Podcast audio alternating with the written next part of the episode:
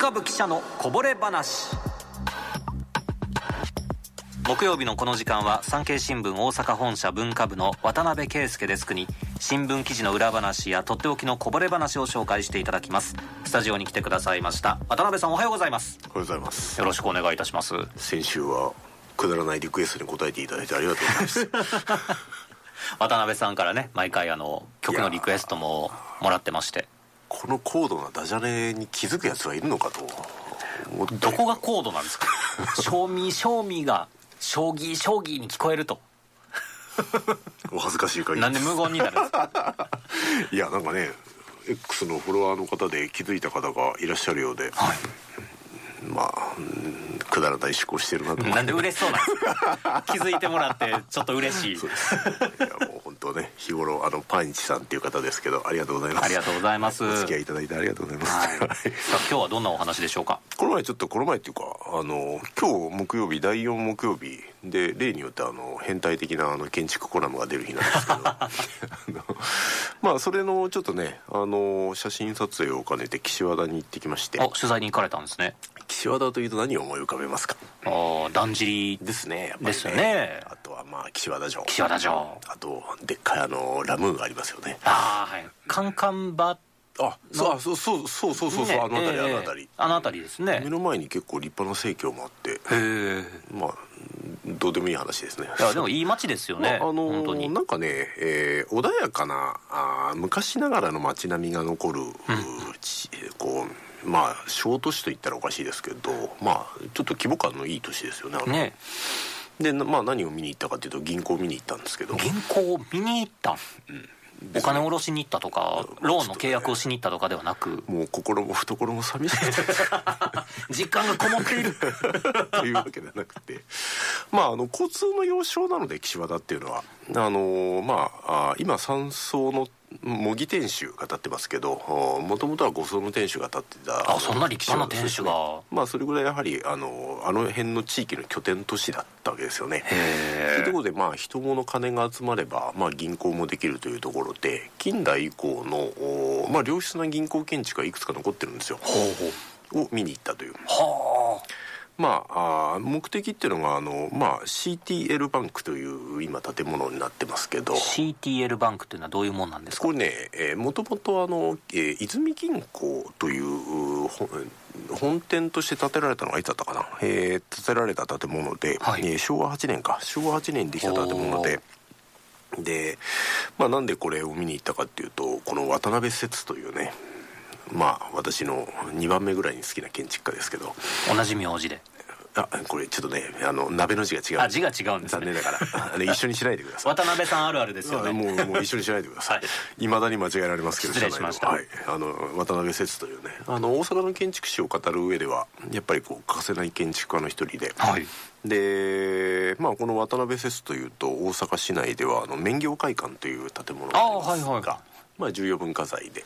まあこれをまあ一応設計した方ででまあ岸和田の銀行のこの CTL バンクもこの渡辺節の設計というところで見に行ったんですけどん。まあ非常にね、えーまあ全体的にこじんまりしてるんですけど非常に品のある建物で。どういう形なんですか？あのまあ、2階建てで、えータイルでし、まあ、全体的に白っぽいタイルで覆われてる感じで、はい上品ですね。そうなんですよといってなんか過度な装飾があるわけではないというねこの渡辺節らしい実にもうあの品のいい建物で感動してしまいまして、で面白いのはねあのここからちょっと南南東方向へ5分ぐらい歩くと、はい。泉州池田銀行の泉州営業部っていう建物があるんですけど、まあ、この銀行も見に行ったんですけどこれがね村の東郷なんですよ。へえ。私が一番好きな。でこの渡辺節とこの村の東郷っていうのは、まあ、いわば指定でして。あそうなんですか、で先ほど言ったね麺業会館も、まあ、設計は渡辺節なんですけどおーまあ、実務のトップというかあーそこを手掛けたのが村野東郷でしてまあ、いわば2人の共作なんですねあれ。でこの渡辺節のこの CTL バンクとを見てそしてこの泉州池田銀行の村野東郷を見てもうたまらんなと。建築オタクはそんな見方をするんですか？もうもうたまらなかったっていうだけです。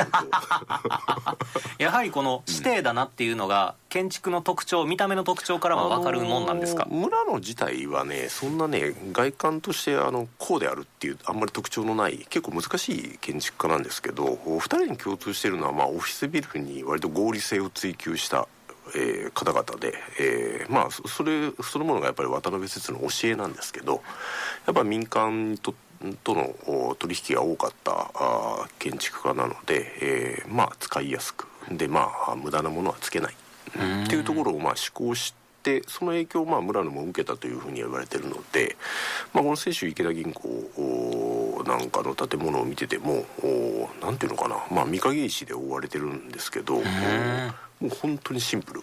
そんなまあ装飾が一切ないっていう感じですね、まあ、見ててなんか圧巻だなって感じでしたね。非常に合理的な美しさがあると、でねこの渡辺説とこの村の統合のしかも同じ銀行というジャンルで。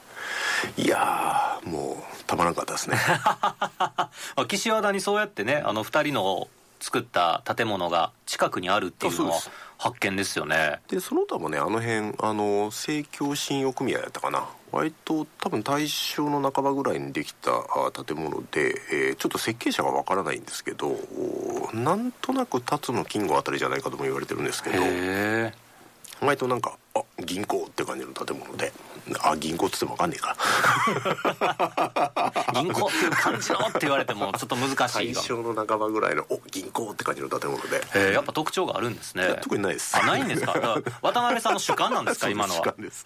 大阪府内にこういう銀行建築って他にも残ってるんですか？あの有名なのは例えばあの三井住友のあのえー御堂筋沿いですかね。あはいはいはい。あの豪壮なもう立派ですね。まあ昔からあるやつでもともと住友財閥の拠点だったところですね。あれとかね、えー銀行。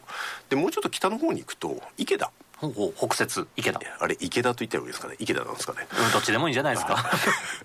池田。池田はねあそこもやっぱり交通の要衝なのか割と良質な近代建築の銀行建築が残ってるところであの鹿島銀行とかねの池田支店とかあの朝が来たのモデルの。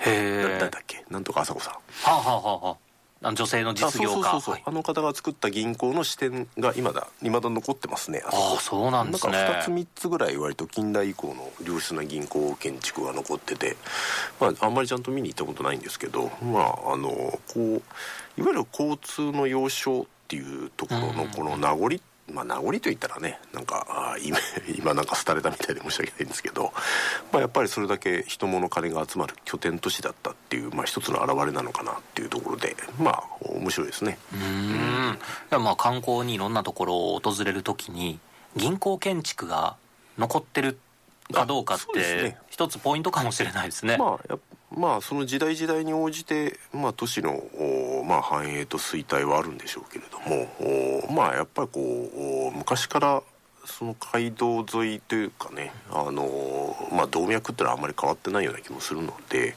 まあ、そういうところでこう歴史をも読み取れるところもありますし、えーまあ、なんでこういうところに、ね、あのこんな立派な建築があるのかっていうところでちょっと歴史を紐解いていくと割とこう面白い事実が見えてきたりするので。あの岸和田はねあのぜひおすすめですし道中道中割と誰もいなくて歩いて。い ななんでそんなこと言うんですか？やそしたらなんかね、はい。突然あの「学生服」って書いてあったかな？のなんか旗の影になんか突然人が現れてびっくりしたらマネキンだったっていう。制服屋さんのマネキンだったんですね。思わず声を上げてしまいました。まあそんな楽しみもある街でした。えぜひ岸和田に行くときには銀行建築あの見て回っていただけたらなと。お金は借りたら返すように。そりゃそう。本当そりゃそうですね。え文化部記者のこぼれ話のコーナーでした。渡辺さんどうもありがとうございました